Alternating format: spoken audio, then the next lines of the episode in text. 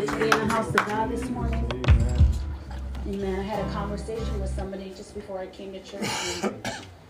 And this person really needs God to intervene in your life, and it just made me, you know, we're so blessed. Amen. Our lives aren't perfect by far, but with God, mm-hmm. you know, we really don't have a trouble. Mm-hmm. That's We right. don't. Amen. That's right. As long as we have faith, there's nothing He Thank can't you. do. That's right. Amen. It just made me even more Thank you. Give me a burden. Uh, we need to be that light because there's so many people around us that need him. Amen. And uh, I'm just thankful for him this morning. Thankful for what he's doing in all our lives. That's. Thankful that I have the Holy Ghost. Amen. Amen. That we have the truth. Amen. Amen. Amen. I'm just thankful for him.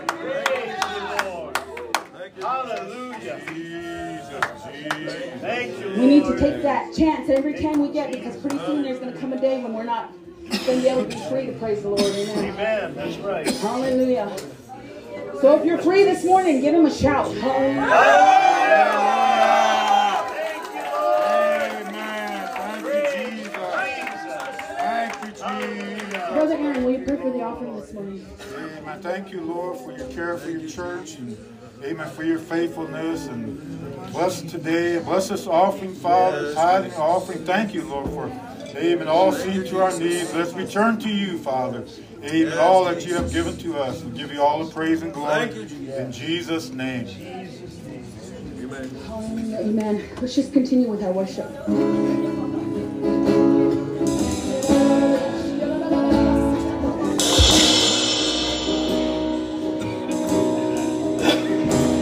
Yes,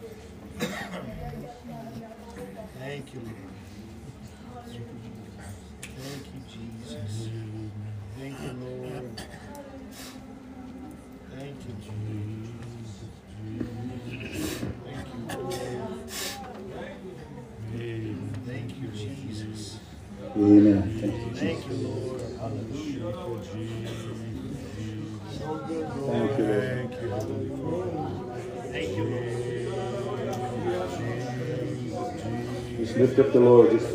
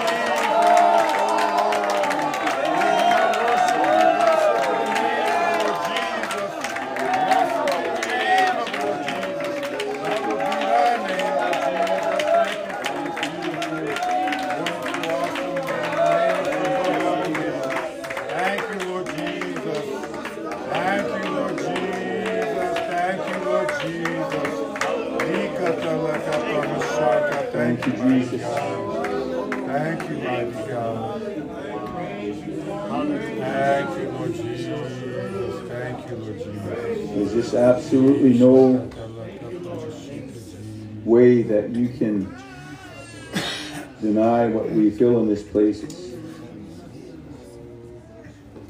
it's amazing. It's amazing. The presence of the Lord. You know, Jesus spoke in his word, and that's what he said. He said, Wherever two or three are gathered in my name, there am I in the midst of him. And that's what we're that's what we're experiencing right now and God is obviously confirming his word to us and his presence is here in a mighty way in a special way in a beautiful way Yes, amen. what's sad is a lot of people will never understand or comprehend what it is to worship God in in the spirit and in truth Amen. But I'm glad we uh, we are here to worship Him in spirit and truth. Amen. Thank you, Lord. Hallelujah. So we'll go ahead and uh, we'll uh, excuse the Sunday school classes to their amen respective classrooms this morning. Amen. You can be on your way. Be on your merry way. Thank you, Jesus. Good to see everybody here. Good to see all our visitors. Good to see Brother B, Sister Deborah, the White River folks, and uh, Sister Dina's sister from Watertown. Okay, Watertown.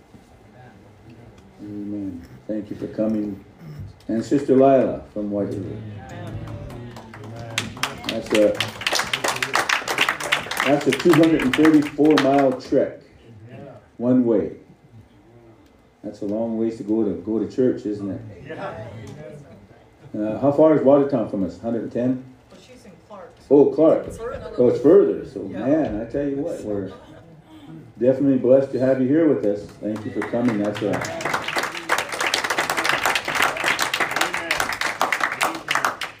What's sad is there's some that don't even live a half a mile from church. They can't make it. I know. That's right. That's right. Uh, I'm not picking on anybody. Don't get me wrong. But I'm glad to be here. I tell you what, I just can't. I can't get over the presence of the Lord. Obviously, obviously, uh, amen, he's in this place, and to me, he does want us to understand and to know him. Uh, not just know about him, Right. but to know him in a personal way. We're all given that opportunity to do that. And I'm just amazed at, at that. Every time he opens up the door for us to step into his presence, I tell you what, we need to take, take advantage of it. Amen. And we need to just allow him to move in our lives. I don't know, you know, we all have certain needs. Maybe some needs we're not even aware of. Sometimes we're not aware of our needs. But we have certain needs, whatever they may be. You might be, uh, as Paul said, cast all your cares upon him because he cares for you. Amen. And uh, of course, you know, there's certain things that we, we might be going through right now, and whatever they may be, whatever life has thrown at us, and whatever weight we're carrying, whatever burden we're, we're carrying. The thing about it is, is we always have to remember the only way we can, the only person that can give us any kind of uh, help is, is the Lord. And, and uh, give us, bring us to a place where you know, we can experience His deliverance from these things and salvation and even healing. That's a possibility. And that's all contained in His Word. And, and we have that promise. So always remember that. We have that promise. Right. Uh, we need to believe in the Word of God, Right. believe His promises because they're all true. Amen. and they're all yes they're all amen as paul said so always remember that uh, god is not a figment of our imagination he's real Amen. and and he's alive. I said that last week i read out of the book of acts chapter 17 i said in him we move we live we have our being so that's a, a witness that's an indication because we're alive that means god is alive in other words he's the reason why we're alive That's right. And we're experiencing what we're experiencing in life, you know. Uh, amen. And the greater, the greater uh, uh, miracle of this, or the, the greater thing about this, is is that we can have the opportunity to come to that understanding or that revelation that He is alive and that He is a living God, and that He is the true God. Amen. You notice I said just one God. Yes. Amen. Uh, you know, and Paul said there are lords many, gods many, but there's only one Lord Jesus Christ. There's only one God. That's right. and that's what we have been uh, we have been studying and and any person uh, I, I have understood this you know since I began my my walk with the Lord and and, and he came into my life and he uh, saved me from my sin. I'm not ashamed to say that. I'm glad he saved me from my sins. And but when he did, he came and he brought an understanding to me. Any person that has a heart to want to dig into the word or to even get into the word to try to gain some kind of understanding, insight, knowledge, whatever you want to say it, to know him. That's one of the things that if we approach him and we approach him wholeheartedly, we approach him in sincerity. And the other part of it is humility. We, we humble ourselves to Him. Mm-hmm. When we come in, in that manner, we're able to come to that understanding of who He is and to experience that relationship. Let, me tell you something. God didn't give us the word so that we could just have intellectual knowledge, what a lot of people today refer to as head knowledge. He didn't give us the word just for that purpose, so that we can know about Him. There's a lot of people that know about Him, but they don't know Him. There's a big difference. And when we come to that understanding of, of truth, of course, that all of that involves salvation. It's not you cannot understand God. Listen to this. You cannot understand God, anything about His person, unless you experience salvation first. Amen. When you experience salvation, then you come to that understanding, you come to that realization of God and who He is. He makes it personal. Because our relationship is based upon a personal relationship. Amen. And so that's the beautiful thing about all this. We all come in here, we've all experienced in one way, in one form or fashion, we've all experienced the goodness of God, His love, His grace, His mercy. Amen. His loving kindness. Ooh, and His word. All through His Spirit. And that's what we're feeling in this place, aren't we? We're feeling we're feeling his spirit. I mean, God has come into this place mightily this morning. Right, amen. That's right, amen.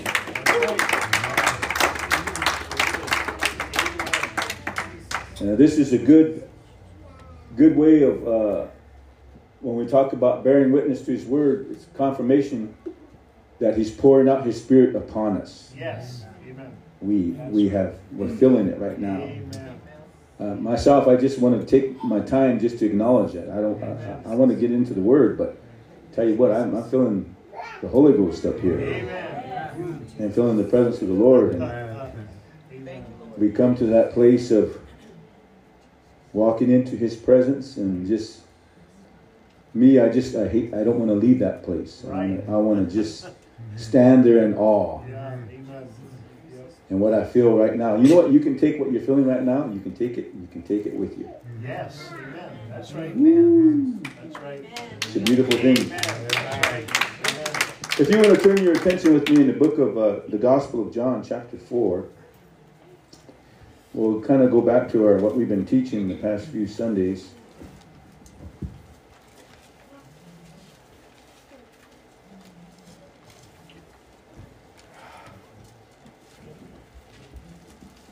Amen and amen. Chapter 4 and verse 24. You know, uh, I, I didn't uh, give uh, uh, Melissa any kind of, you know, as far as idea of what to sing this morning. I didn't tell her what to sing. All of you know the, the songs we sang this morning that we worship. We, we stood and sang and worship. Those of you that know the songs that we've sung, you understand something. Obviously, the Lord knows, and God wants us to understand that. He wants us to come to that understanding.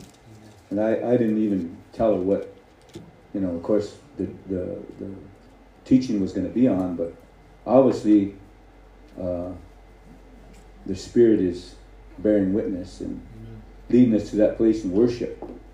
What you see here in, in verse number 24 in chapter 4 of John, it says, God is a spirit. Those, those four words, God is a spirit.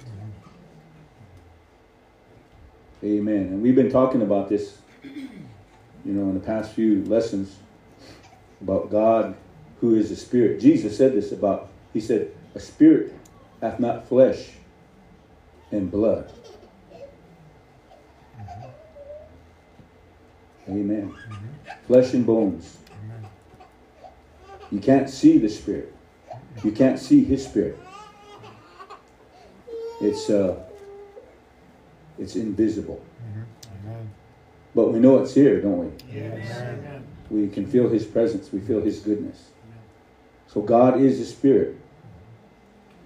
And uh, I'll read the, the other part of the scripture verse just to say I, I read all the whole verse of 24. And it says, They that worship him must worship him in spirit and in truth. God is a spirit. And they that worship him, remember who's talking here? Jesus is talking.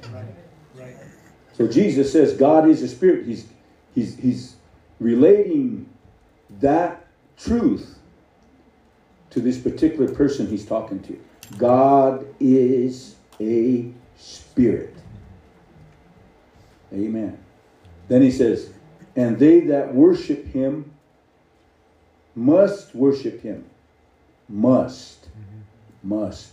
worship him in spirit and in truth. Wow. So uh, we understand God is a spirit, and if we are going to worship him, we must worship him in spirit and truth. Now, you notice in that scripture verse the difference between those two words. The first part, God is a spirit. You see that spirit is, amen, spelled with a capital P, uh, capital S, excuse me. Capital S P I R T. God is a spirit. Amen. Denoting his spirit, the Holy Spirit, the eternal spirit. Okay? But they that worship him must worship him in spirit and in truth. In other words, the word spirit there is spelled with a small s.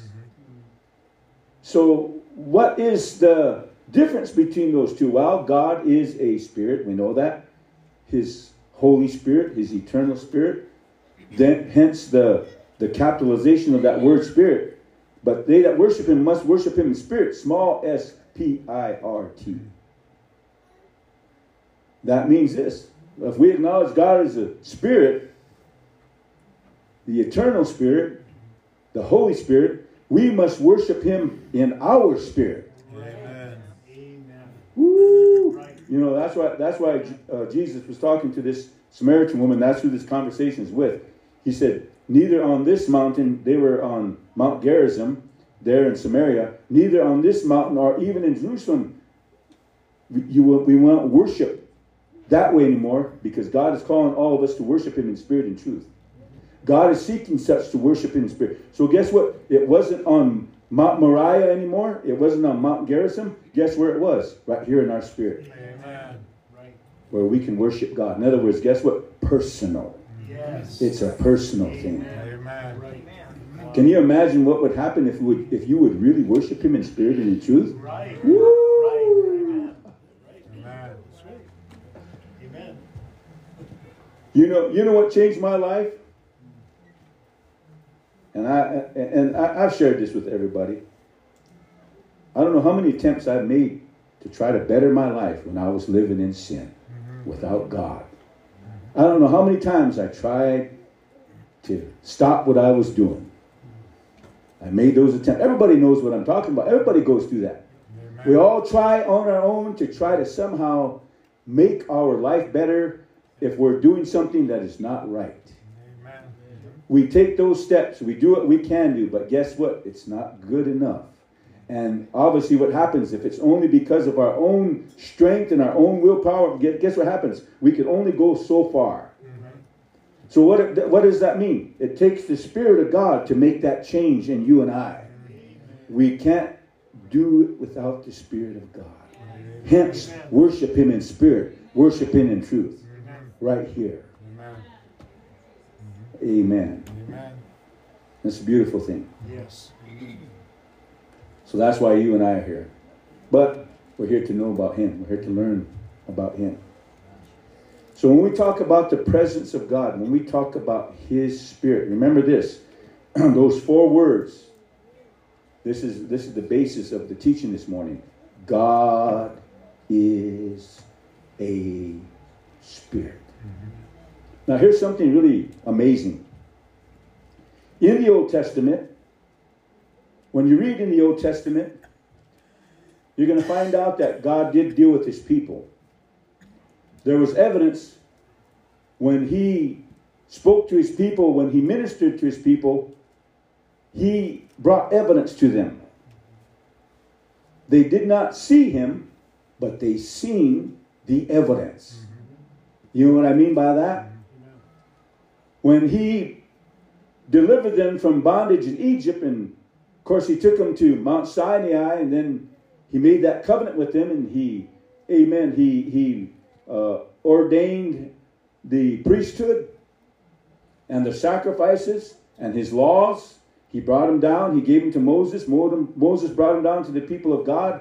But what was the one thing that God did to prove to Israel that he was with them?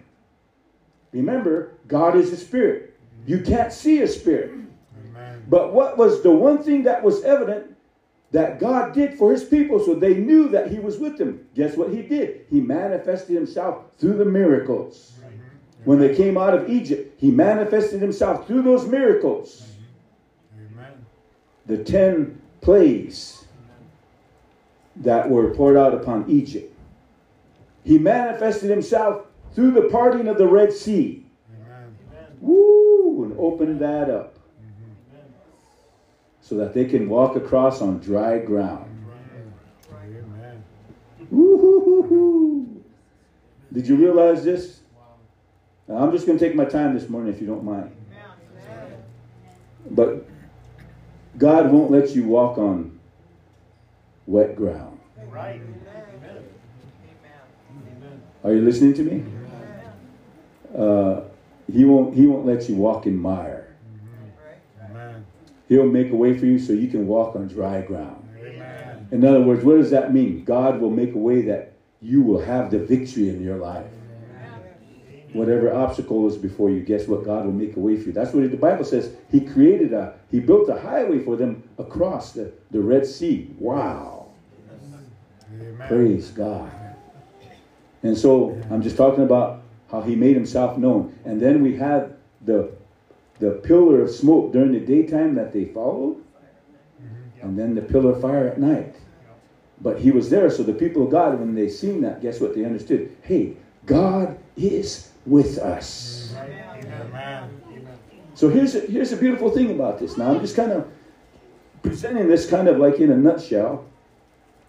So he did that, but guess what? He was invisible. They seen his works, but they did not see him. He was the invisible God. But yet, when it came to the new covenant, guess what happened? We learned that, amen, about a week ago. We learned that when he spoke, when the angel spoke to Joseph and said, Joseph, don't put away your wife Mary because that holy thing that she has is from God. And of course, the scripture had to be fulfilled. We looked at that. Amen. You, we, his name will be called Emmanuel, being interpreted God with us. So, in other words, that little baby that was born in that manger in Bethlehem, amen, was God in the flesh. Emmanuel, God with us. So what happened? The invisible God became visible so that we could see him. Amen. I wonder, you know, uh, I, I, read an account by uh, uh, historical records that were taken, amen, from Pontius Pilate as, as he was uh, the governor of, of, of Israel and Judah at that time. And uh, they, they brought up some historical records, his account of his time there. They call it Palestine, but it was, it was really Jerusalem and Judah. And, and the way he described the person of Jesus Christ, the way he described his physical features, that's the first time I heard anybody describe the physical features of Jesus. But the one thing that he said about Jesus was this He said, when you looked into his eyes and he looked at you, it was like he was really looking into you. Praise God. Why was that? Because he was not an ordinary man, he was a God man. Is the mystery of godliness. God was manifest in the flesh. So God made himself visible as, as we seen.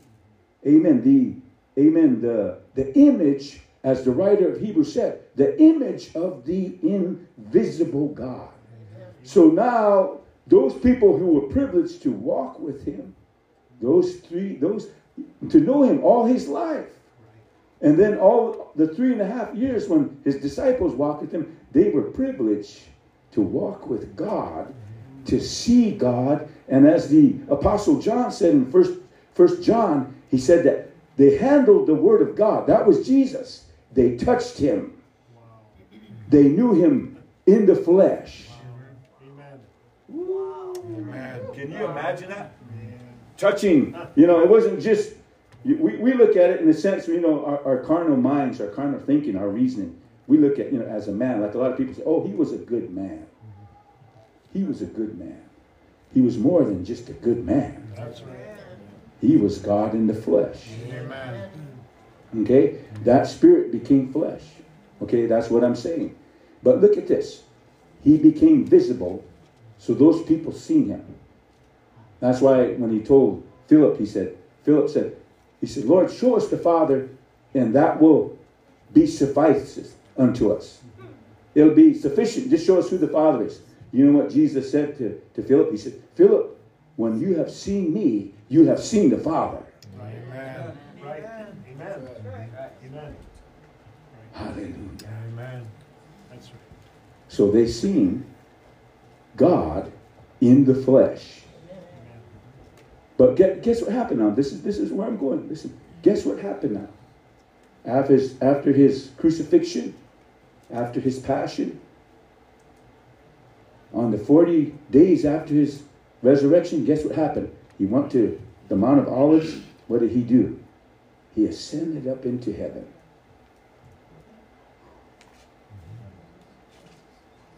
That was the last time they seen him. Wow, I wonder what that was like seeing Jesus ascend up into the into the clouds. Ooh. Those disciples really had to love the Lord and believe what he had to say. Otherwise, you know what? That would freak any average person out. Yes, it would. Huh? That's just uh, human nature. That's the way we respond to certain things. We want to hightail it the other way. Yep. Yep. But here were the disciples just watching him in awe, and all of a sudden here comes these angels that appeared and said, Hey, just as you see him go up, he's going to return in like manner. Woo! Whoa, man. So, so why am I saying that? When he ascended, his body ascended, his glorified body ascended. Amen. But only for, for this reason. He had to be glorified. He had to go back up to where he came from. But guess what? 10 days later, 40 plus 10 is 50. On the day of Pentecost, 10 days later, guess what happened? The Holy Spirit was poured out in that Yes. upper room Yes. and they all began to speak with other tongues as the Spirit of God gave the utterance. Guess what? He came back in spirit form. Yes. Amen. That's right. That's right. Here's the thing Jesus says to his disciples, Amen. He said, You have seen me. You have seen me. I'm just paraphrasing. But blessed are they that have not seen and believe. Amen. That's right. Wow. Man, if I was all you, if I was you, I'd, I'd, I'd, I'd be sitting there, I'd be going like this. That's how I feel right now. I'm, Amen. Amen. I got that tingling sensation all going up all down my back, so I know he's here. I mean, I can feel his presence. It's, it's powerful. It's mighty. But so when you think about it, here's here's the reason why I'm saying this. Because today in, in, in the in the Christian ranks today, the majority of what everybody believes. They won't tell you they believe in one God. They'll tell you they believe in three Right. co equal, co eternal Father, Son, Holy Ghost. But here's the thing that's not what the scripture teaches. That's right. Amen. We read that. Hear, O Israel, Deuteronomy 6 4, the Lord our God is one Lord.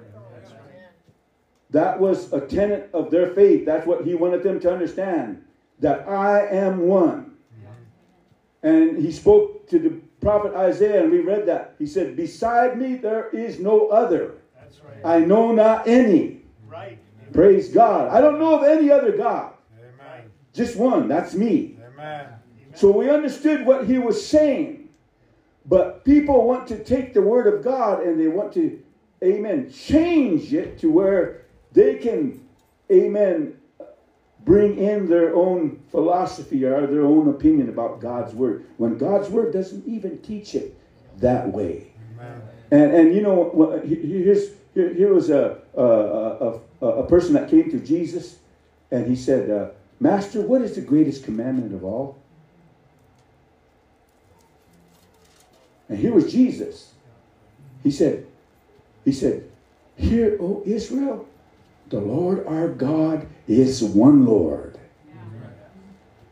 So here was Jesus reaffirming or confirming what the Word of God was saying in the Old Testament.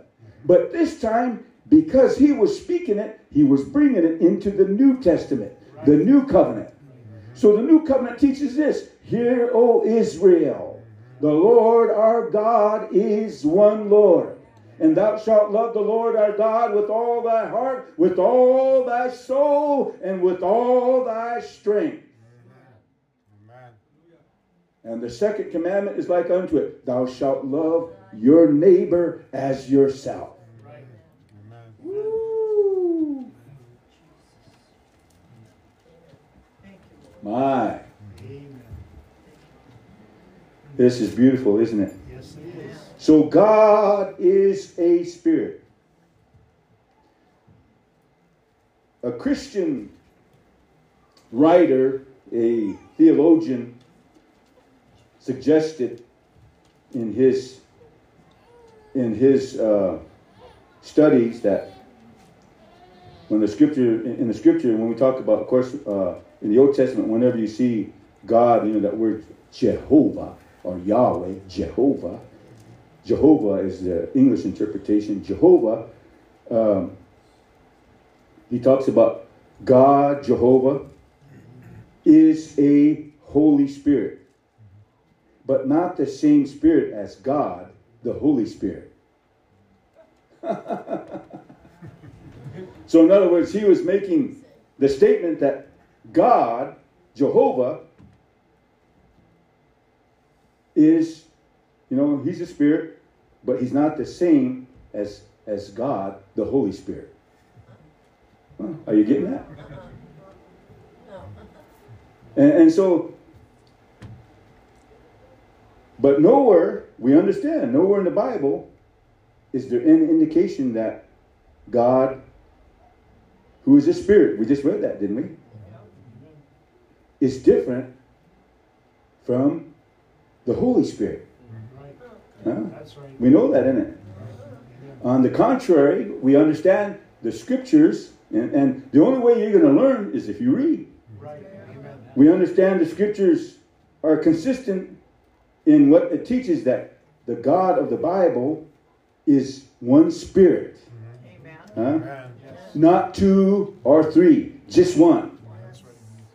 And if you read all the passages that are wrapped around what he says about that, you're not going to see that he's talking about maybe even two different persons or not even three. He's talking about one person.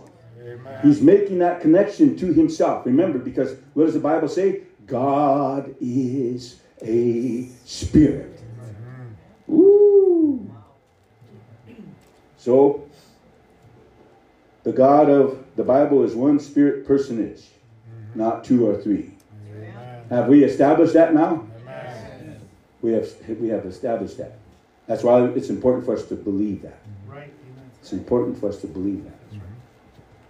I remember uh, I used to belong to a denominational church.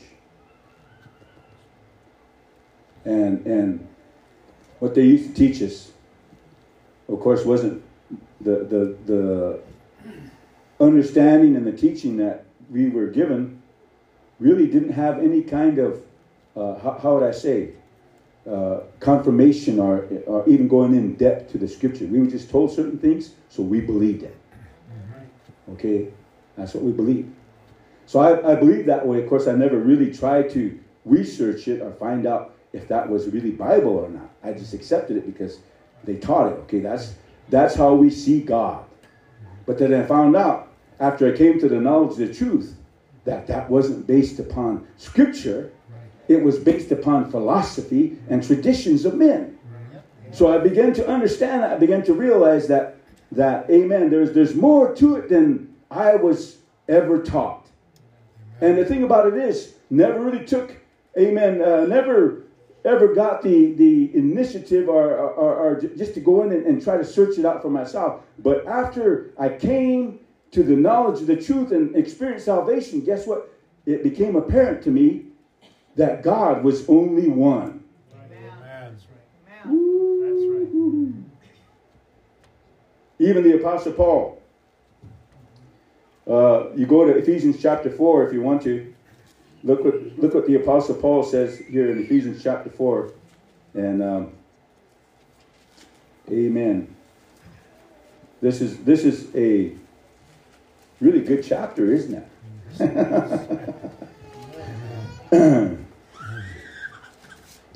in, in chapter 4, look what, in, in verse number 4, I just want to concentrate on verse number 4. Look what he says in verse number 4. There is one body. One body. And one spirit. Even as you're called in one hope of your calling. So the Apostle Paul is making that statement, that declaration that there's one body and there is one spirit. Just one spirit. Even as you're called in one hope of your calling. So when you take a look at what he's saying here, we understand that there's just one spirit. So, so what we talking about when we talk about this, what he's saying, one spirit, obviously in reference to God's spirit, obviously in reference to God, obviously in reference to the Holy Spirit. Huh? Amen. That's what he's talking about. And this one Holy Spirit, if you go to the book of uh, Hebrews, chapter 9, this one Holy Spirit, look what it says about this one Holy Spirit. In Hebrews chapter 9, verse number 14, it says, uh, How much more shall the blood of Christ, who through the eternal Spirit offered himself up without spot to God, purge your conscience from dead works to serve the living God. So he says that this one spirit is an eternal spirit. Amen. Hallelujah. So you think about that. You, you look at, you know, the, the what it's what it says, and and if, you're a Bible scholar and you you read and you go you go read all over the Bible, you're, you're going to find out even beginning from Genesis, the Lord always refers to His Spirit as my Spirit. So He never makes a distinction that they're different. My Spirit and the Holy Spirit. He's not saying they're different. He says the Holy Spirit is my Spirit. Are you, are you understand what I'm saying? This is really important. This is this is what I, why I'm so amazed at God. You know, in our native tongue, Wakantanka. That's Lakota for those of you who don't understand. Wakantanka. Of course, I told you what that means. The first translation is the great mystery, or the uh, yeah, the great mystery, because the Lakota people didn't really understand a lot about God. They knew He created the world and everything, but they didn't know a lot about Him. So that's what they said. Wakantanka. In other words, the great mystery, because they didn't really know Him, you know, personally. But the other definition means this: Wakantanka. God's spirit is big and God's spirit is holy. Wakan, wakan, holy, tanka, big. Amen.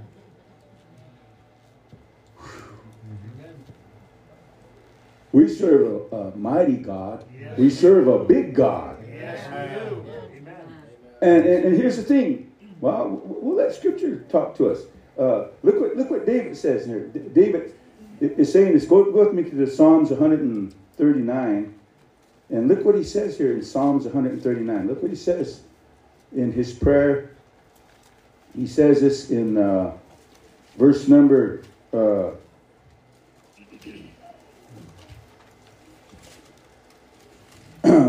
we'll, back up just a little bit. Verse number four, if you have Psalms 139, verse number four. For there is not a word in my tongue, but lo, O Lord, thou knowest it altogether. Thou hast beset me behind and before, and laid thy hand upon me. In other words, thou hast, guess what? He's saying, the Lord, he's telling the Lord, you're in front of me, you're behind me. You're all around me.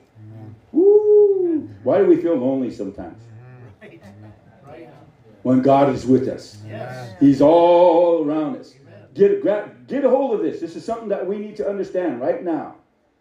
Because the Bible says, Jesus said, I will never leave thee nor forsake thee. How could a spirit that inhabits the universe leave you? Right. Amen. That's right. Woo! David understood this. David understood God's divine nature. He had that understanding, so that's why he said that. Then he says, Such knowledge is too wonderful for me, knowing that, Lord, you're everywhere. Mm-hmm. You're all around. Such knowledge is too wonderful for me. It is high, I cannot attain to it. In other words, we can't even fathom the greatness of God. Amen. We might get a, a, a small idea, but guess what? God is so great. Amen. We serve a great God, don't we? Amen. So we see that. And then he says this Whither shall I go from thy spirit? He's asking that question. Where can I go from your spirit? Or whither shall I flee from thy presence? Woo! Remember the other night I talked about those that like to withdraw? Let me tell you something. Doesn't do you any good to withdraw. God is everywhere. When we think we're evading God, it's just like Adam and Eve hiding in the Garden of Eden. Right. The Lord knew where they were, but He said, Adam, where art thou? Mm. He said, The Lord, He said, I, I was naked and I was afraid. Who told you that you was naked? Right. But you know, God knew all the time where they were. God knew all the time what they did. So we can't hide from him. We, there's nowhere we can go from his presence. That's what David was saying. Whether shall I go from thy spirit, or whether shall I flee from thy presence? If I ascend into heaven, thou art there. If I make my bed in hell, behold, thou art there. If I take the wings of the morning and dwell in the uttermost parts of the sea, even there shall thy hand lead me, and thy right hand shall hold me. Woo! In other words, guess what? We can't. We can't ever come to the end of God's presence. Amen. My, my, my. That's how big his spirit is. That's how vast it is. Amen. Wow. Wow. Amazes me. Leaves me dumbfounded. Right. That's right. But you know what? That, that's what gives me confidence. Not in myself, in Him. That's what gives me assurance. That's what helps me to go through those difficult times. That's what helps me go through adversity, trial, tribulation. When I'm facing hardships, I know this God's always with me. How many of you ever acknowledge God?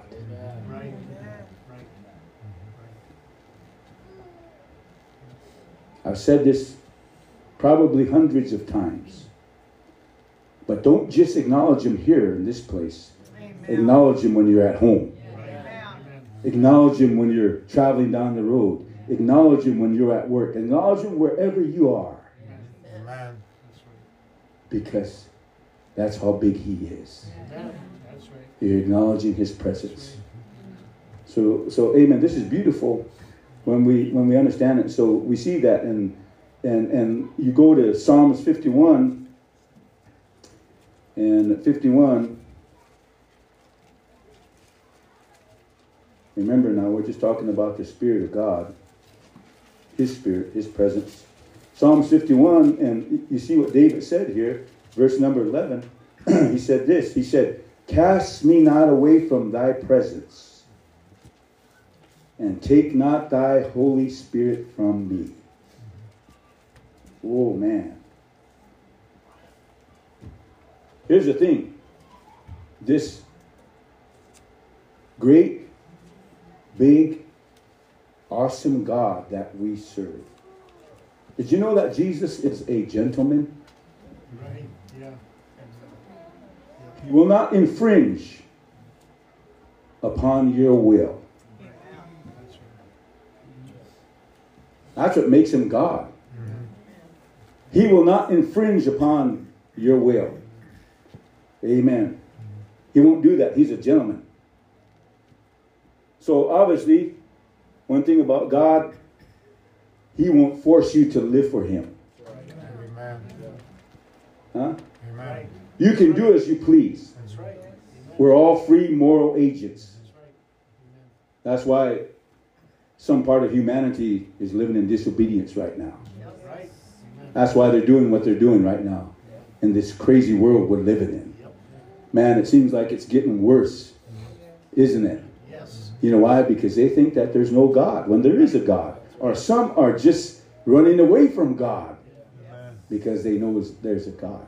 But God will not infringe upon your will. Here's the beautiful thing about it. If you really want to know Him, it's going to be because you're going to let your will, your will is going to surrender to Him. You're going to yield yourself to Him. You're going to open up your heart. Everything about your being, you're going to open up to Him. See, that's what makes this experience so beautiful.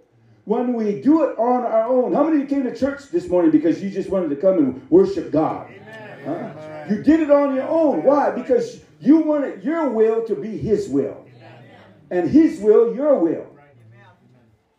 So you can open up yourself to God. Let me tell you something, you young people, and you listen to this. You can open, open up yourself to the Lord. You can experience such a beautiful presence.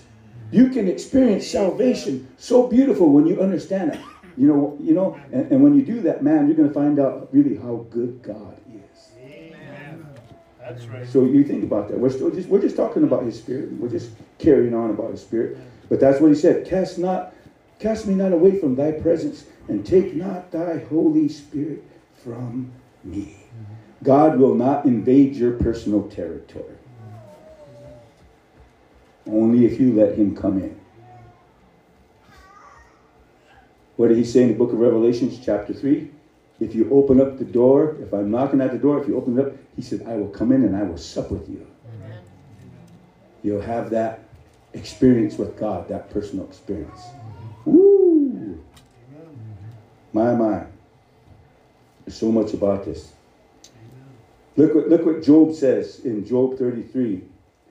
uh, so we can't put a limit on God's Spirit. It's everywhere, can it? It's everywhere. You just can't put a limit on it. That should, that should help us understand certain things. If we can't put a limit on God, we need to understand that we need to, as much as we can, humble ourselves to Him and let Him, amen, let Him move in our lives. Let Him minister in our lives. Job 33, verse number 4 says this The Spirit of God hath made me. The Spirit of God hath made me. That's what Job said. The Spirit of God made us. Of course, we, we covered that, didn't we? When we talked about uh, let us make man in our image after our likeness. Remember how we discussed that? The Hebrew intensive plural. What that really means.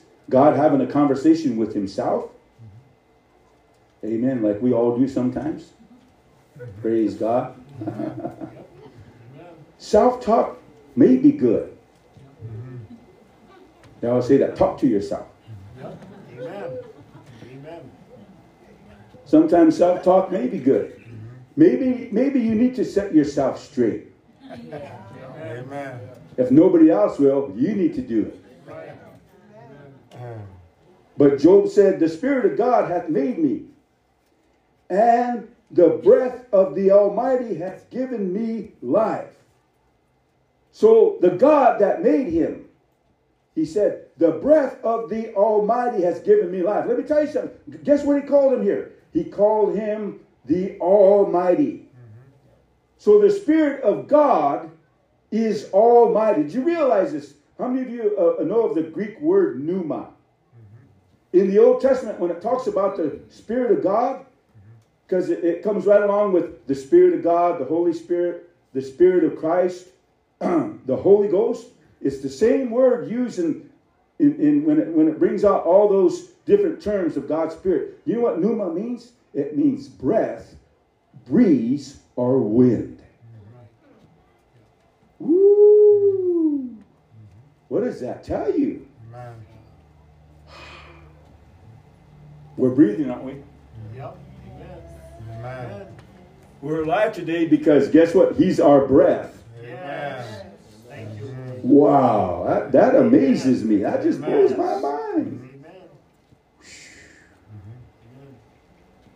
Go outside and just. Sometimes I like to do that morning when I go out in the morning. Take a real deep breath.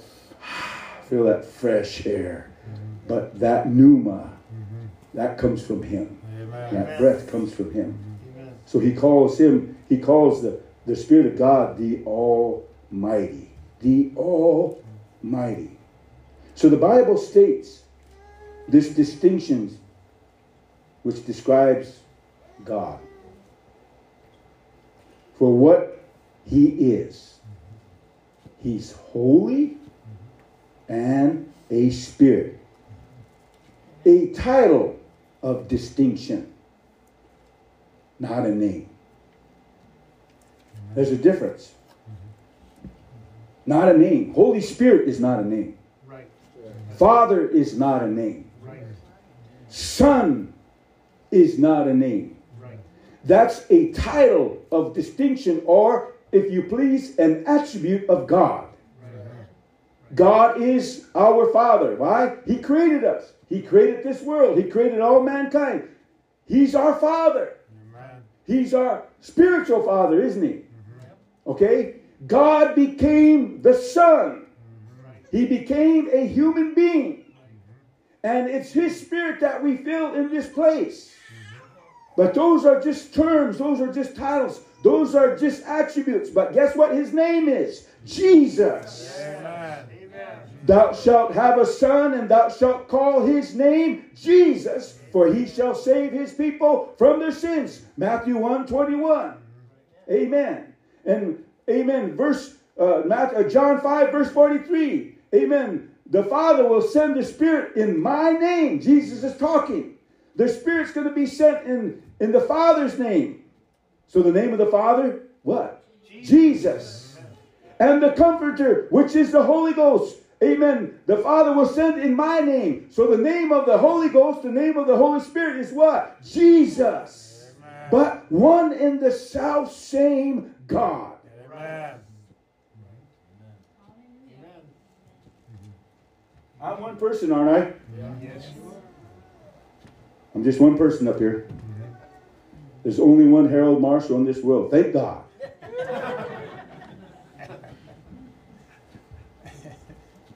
but guess what? I'm a father. That's right. Yep.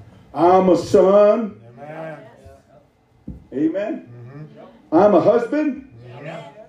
I'm your pastor. I'm a brother. I'm an uncle. I'm a dad. I'm a grandpa.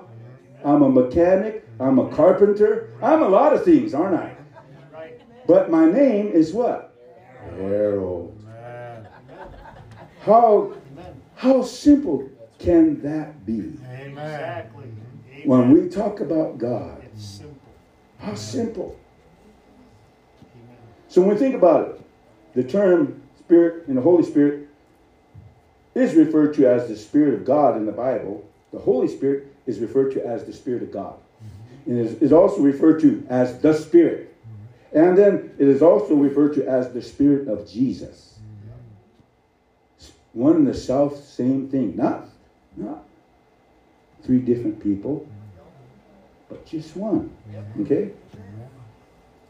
So, so when we take a look at that uh, and we see that, remember this. Uh, go with me to Isaiah 43 15 in the Old Testament. Man, we're running out of time already. Thank you, Jesus. so it says this in Isaiah 43 15. He said, I am the Lord your Holy One.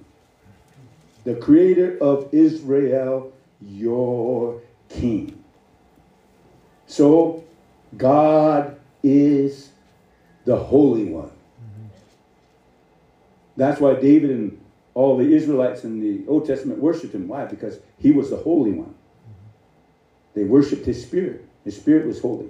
You go over into uh, Isaiah 40, chapter, oh, yeah, chapter 40, uh, verse number 25, and, and, and you see there what it says here in 40 25 you, you'll see that amen once i can get to my passage of scripture.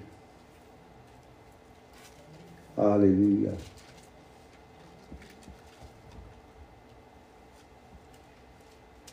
Forty-five, uh, 40 verse 25 says this.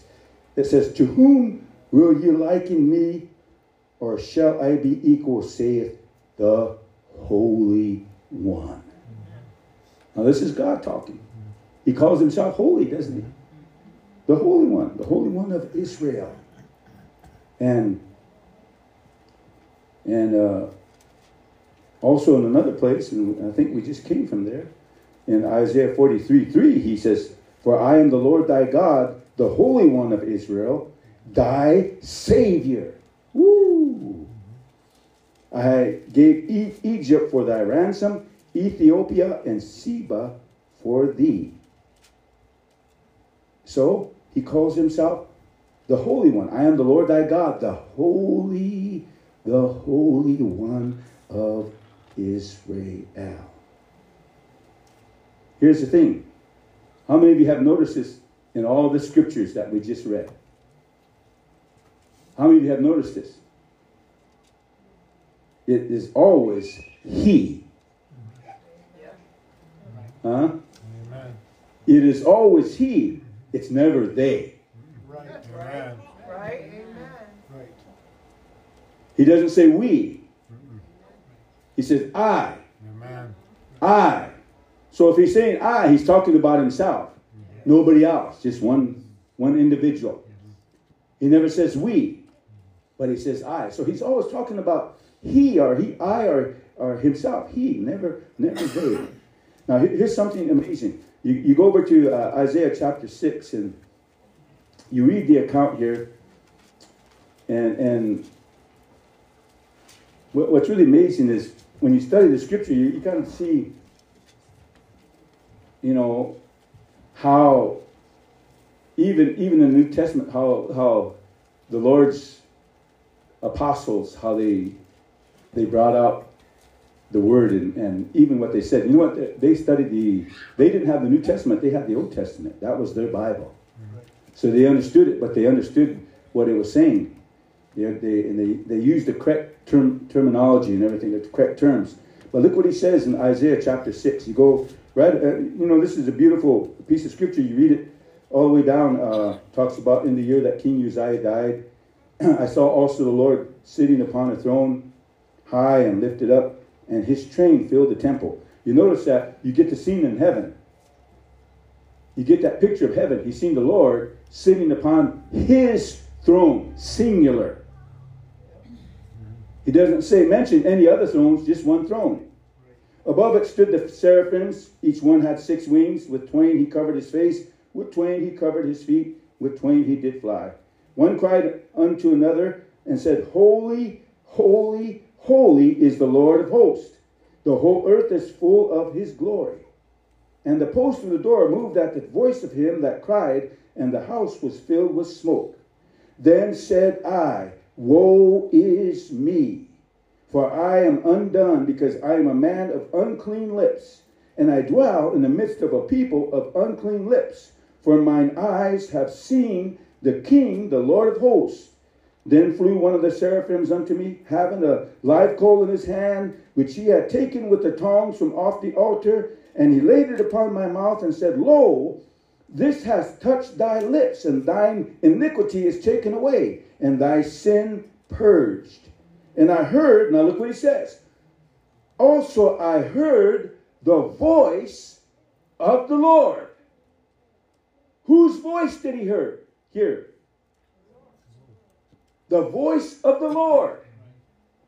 I heard the voice of the Lord saying, Whom shall I send, and who will go for us? Then said I, Here I am, or here am I, send me. And he said, Go, pay attention to what he's saying, and tell this people, Hear ye indeed, but understand not, and see ye indeed, but perceive not.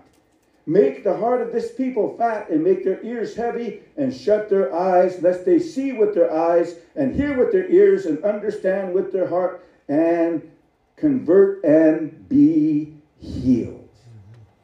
Woo! So, so here's the Lord speaking to Isaiah, telling him that. And Isaiah said this I heard the voice of the Lord. I heard the voice of the Lord. Wow, it's amazing because you go into the uh, New Testament, go into the book of Acts there in chapter 28. You'll see there, right at the, the end of chapter 28, there, the Apostle Paul is talking here.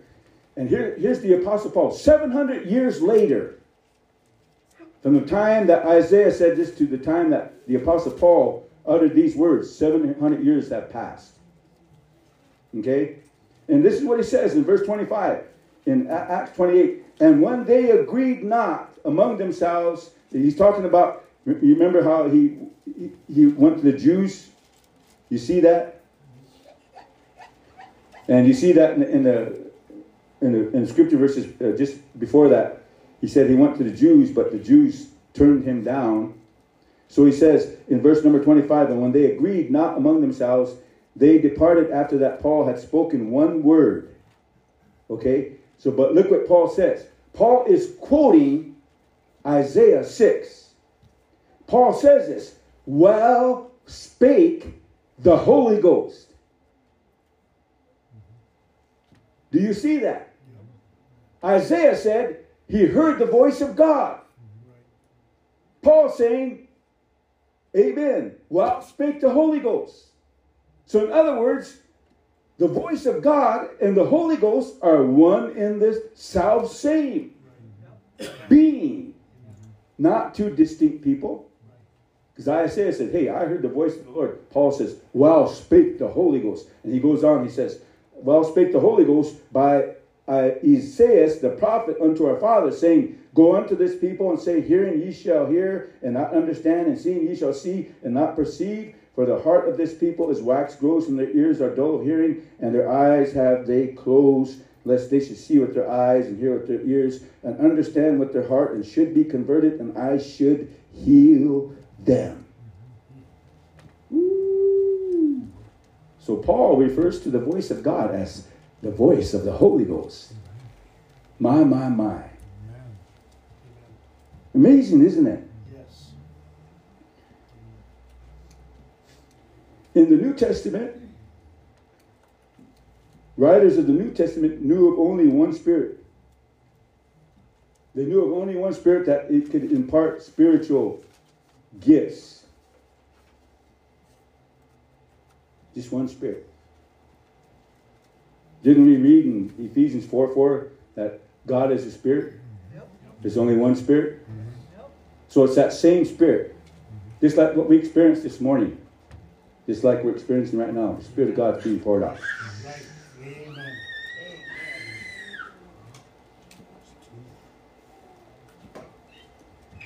So we read that. Uh, go with me. Oh man. Go with me uh, in uh, to 1 Corinthians chapter 12.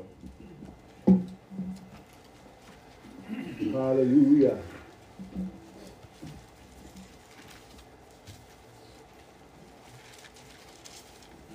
Time is always fleeting.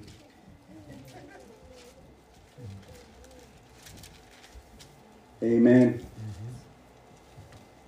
Seems like I'm just now getting warmed up.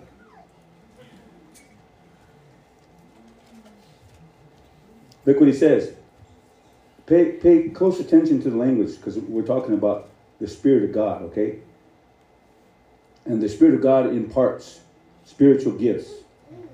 The Spirit of God ministers, okay? So look what he says in, in 12, in, in verse number, let's, let's go right down, right down to verse number 8, first of all. he says in verse number 8 For to one is given by the Spirit the word of wisdom, to another the word of knowledge by the same Spirit. You see that? By the same Spirit.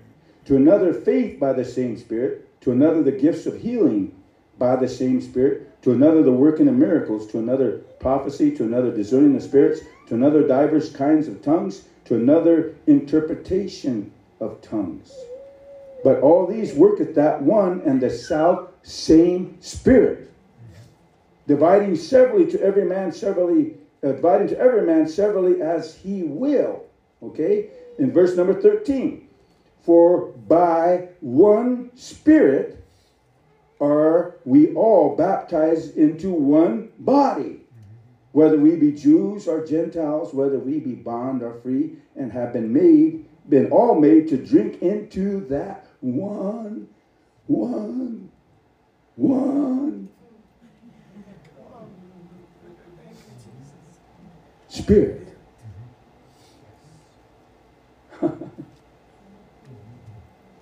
so there's that Spirit of God that does all this, imparts. Imparts all these spiritual gifts. Sad thing is a lot of people don't believe that they're necessary anymore. I'm glad we allow the gifts of the Spirit to operate in this church. That's important because you know why? Why are the gifts of the Spirit given to the church for edification? That we can receive edification. And we need to, that's why Paul said, quench not the Spirit, despise not prophesying.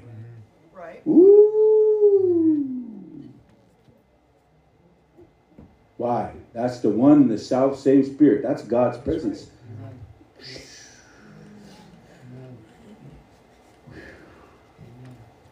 So we see that. It's he talks about the, the work of the Spirit. Now go with me to Joel chapter 2, verse number 28. And we're just looking at, you know, the Spirit of God, uh, the, the, the Holy Spirit. And, and you see that in Joel 2.28. He said this.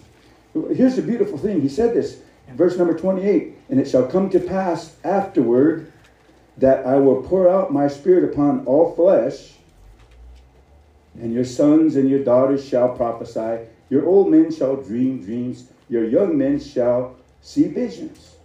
And also upon the servants and upon the handmaids in those days will I pour out my spirit. That's what we're experiencing right now. That outpouring of what? The Spirit of God, the Holy Ghost. The outpouring. God's just pouring it out.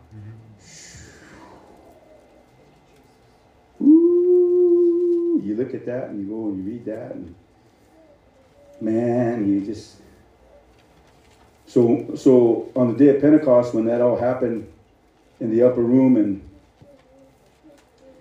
at the at the birthday of the church. right. Amen.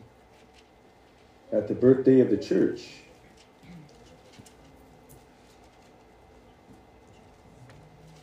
That's what we're experiencing now. That's what we're seeing.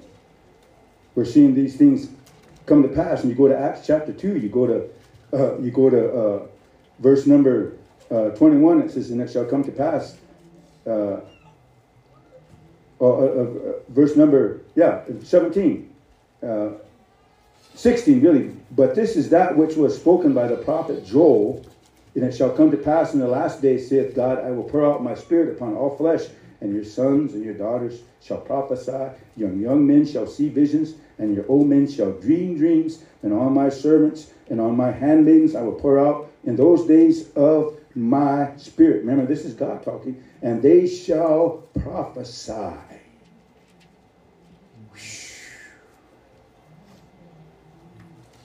That's amazing.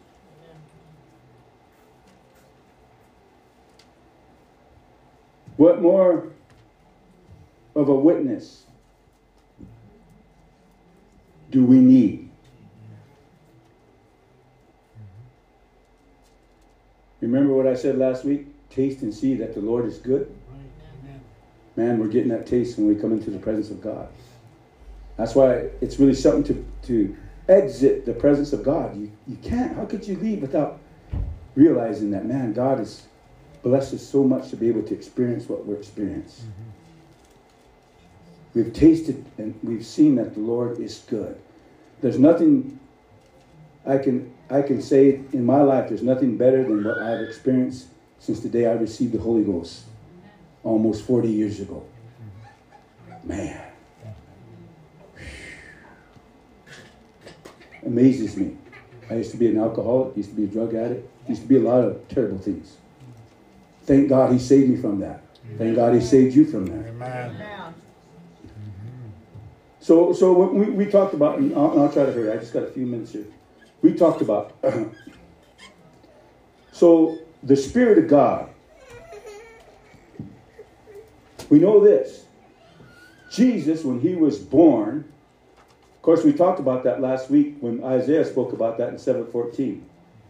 About, you know, the Lord said, He said, I'll give you a sign. Behold, a virgin shall be with child.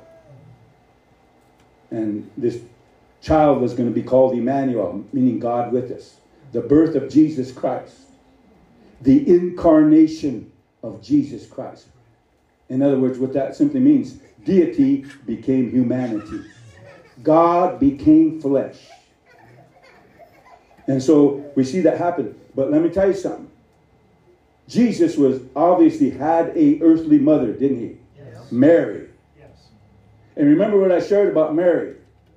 When they use the word virgin, virgin is a virgin is a young lady or even a young man that has not had sexual intercourse. That's a virgin. And so, but the thing about Mary, and, and I'll say this, because the Hebrew denotes this, she wasn't just a virgin. She she did not know man, but here's the thing about it. The Hebrew suggests that here is the miracle of it. Her womb was shut. Wow. Her womb was shut so she could not conceive seed. That's what it means. But here's the miracle. The Bible says, and you go there in, in Luke chapter 1, you go there in Luke chapter 1, if you want to turn there with me, and I'll try to hurry. I'm running out of time, but uh, amen. Uh, Luke chapter 1, verse number 35, I think is where I want to go. But look what it says here. It says, And the angel answered and said unto her, The Holy Ghost shall come upon thee. The Holy Ghost shall come upon thee. That's what the angel is saying. And he says, And the power of the highest shall overshadow thee. The Holy Ghost shall come upon thee, and the power of the highest. Who is the power? Who is the highest power? God Himself. So he's speaking about the one and self same person. The Holy Ghost is the Spirit of God. So he's saying, he's, he's telling Mary, uh, Amen, the Holy Ghost shall come upon thee, and the power of the highest shall overshadow thee. Therefore also that holy thing which shall be born of thee shall be called the Son of God.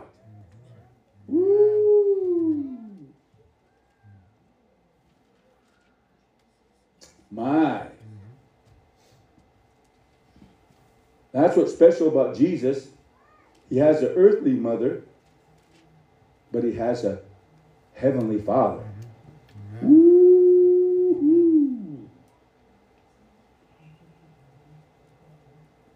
Amen.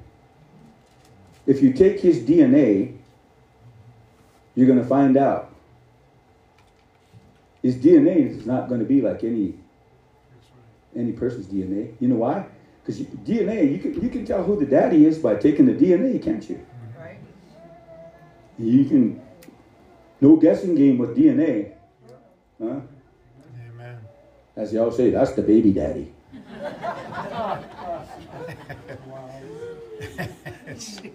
Can't get away from that one. Guilty is charged. So if they did a DNA on Jesus, guess what they'll find out? He has no earthly father. So here's the thing about his blood. It's not just human blood. His blood is divine blood. Amen. Woo! So that's why it really made a significant difference as far as our salvation because they didn't just spill human blood, they spilled divine blood. So that's why that divine blood is able to take away our sins and for us to be cleansed. The Bible says that, you know what, he's, what the, the writer in Hebrews say that almost all things are by the law, purged by blood. Without the shedding of blood, there's no remission of sins. Amen. That's why it took the blood of Jesus, amen, to be shed so that you and I, our sins can be completely taken away, washed away. Amen. Divine blood. So that's why the Bible says, by his stripes we're healed. That divine blood Amen. has power. We're saying that. Didn't we sing that this morning? There's power in the blood. Yes. Ooh, why? Because we're not talking about just mere human blood. We're talking about divine blood. So we understand that. We see that. So obviously, what happened was a result of the Spirit of God. My. But here's the amazing thing. I'll try to hurry up. Man, man, man. This is kind of. So when, when we talk about it, uh, look look what it says about him. Of course, at his conception, it was the Holy Ghost that overshadowed Mary. She conceived. He became a living being. That little seed inside began to grow. Then finally, nine months later, he was born. And then he grew up to be 33 and a half years old. Grew up to be, he was a small child, teenager, and a man. But his father was, amen, the Spirit of God. Amen. So you think about that. You think about that. So so look what he says in in in, in uh, Luke chapter four, verse verse number one. I'll, I'll, I'll hurry here because I'm running out of time. Amen. Maybe I might have to continue this at two o'clock. I don't know. But uh, and in verse number one it says, "And Jesus, being full of the Holy Ghost." Look what it says. Jesus was what? Full of the Holy Ghost. Ooh. He was full of the Holy Ghost. Returned from Jordan and was led by the Spirit in the wilderness. You see that? Full of the Holy Ghost, led by the Spirit. That's the way we should be. Full of the Holy Ghost, led by the Spirit. Amen. Amen. And, and you see that in John chapter 3, verse number 34. Look what this, what we're talking about him being full of the Holy Ghost and led by the Spirit. John chapter 3, verse number 34. Amen. One of, one of our favorite chapters in the Bible, isn't it? Amen. John chapter 3, verse number 34. Jesus said unto him, My meat is to do the will of, of him that sent me. Am I in the right place?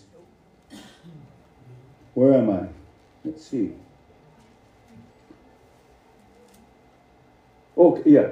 I'm not in the right. For he whom God sent speaketh the words of God. Remember, he was full of the Holy Ghost. For God giveth not the Spirit by measure unto him. So, in other words, guess what? He was full of the Holy Ghost. He was full of the fullness of God. Amen. So we see that. And and you go over you go over to Colossians chapter 1 and uh, try to get we're, we're, we're racing the clock right now, but Amen. Colossians chapter 1, verse number verse number 19. Look what it says. It says, For it pleased the Father that in him should all fullness dwell. So remember, he had the Spirit without measure. All the fullness dwelt in him. And so you go you go to uh, chapter 2, verse 9 in Colossians. Look what it says. It says, Amen, that for in him dwelleth all, dwelleth all the fullness of the Godhead bodily. So in that body was the fullness of the Godhead. Amen. I always remember this. Somebody told me, asked me one time, and, and uh, asked me, said, they found out I was a minister. I was working in the treatment center. Uh, Amen. And they found out I was a minister. So he came up to, to talk to me and he says, Hey, Harold. He introduced himself. I'm, I'm glad to meet you. I knew who he was. Ed, Ed, uh, is he still working there? Ed? Or is he gone? No, is he gone? Okay. Anyway, he said, I, I heard you're a preacher. I said, Yeah. He said, What flavor Christian are you? I said, There's a lot in that statement. I said, I'm apostolic. Oh. He said, so you're you're just Jesus only, huh? So I said, no. He said, what? You're not Jesus only? I said, no. I'm Jesus everything. I said, I believe he's the Father, he's the Son, he's the Holy Ghost. Amen. But he's one. So you think about that. You think about, Amen. Here's the thing.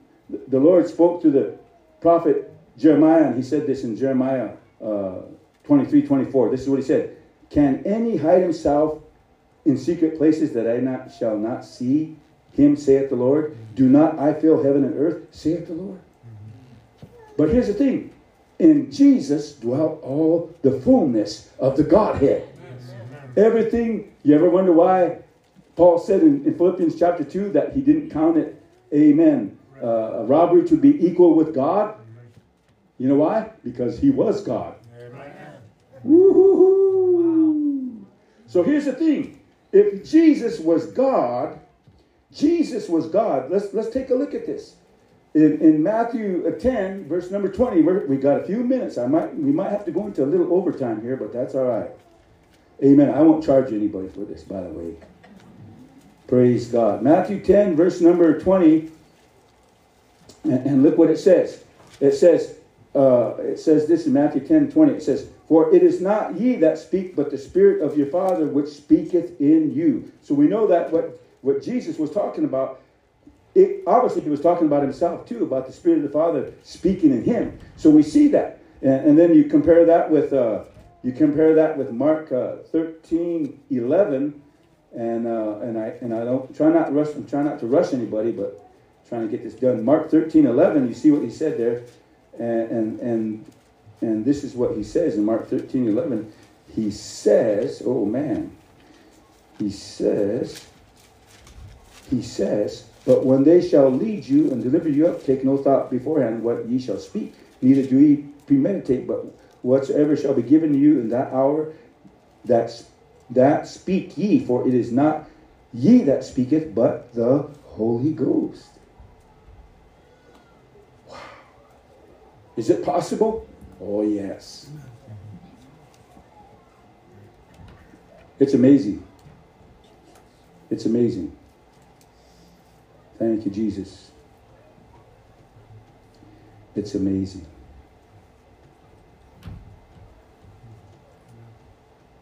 Jesus possessed the very Spirit of God in, in its fullness. He as God. Here's, here's, here's something. How many of you ever read the stories about the Lord raising people from the dead? He raised them from the dead, didn't he? Yep. Lazarus.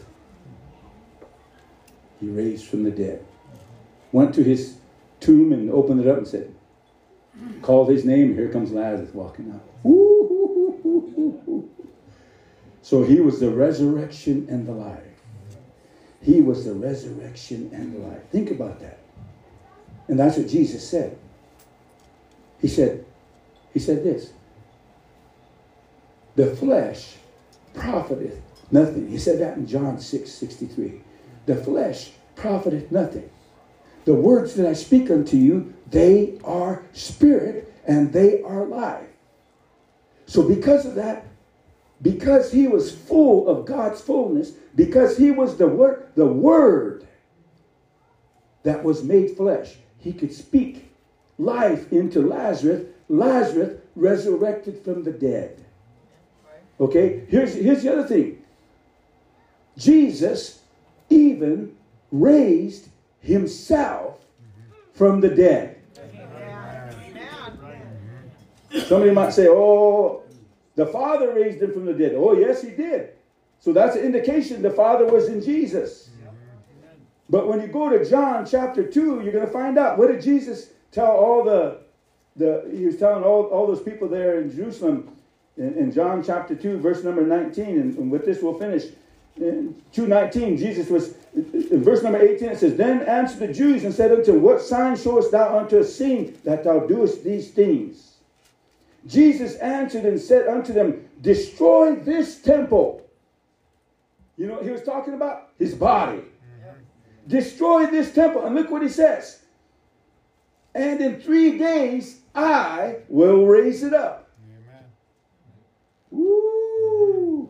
So, guess what? He raised himself from the dead. Why is that? Because he raised himself from the dead because of the spirit that was in him. Amen. Wow. Mm-hmm. Amazing, isn't it? Yes.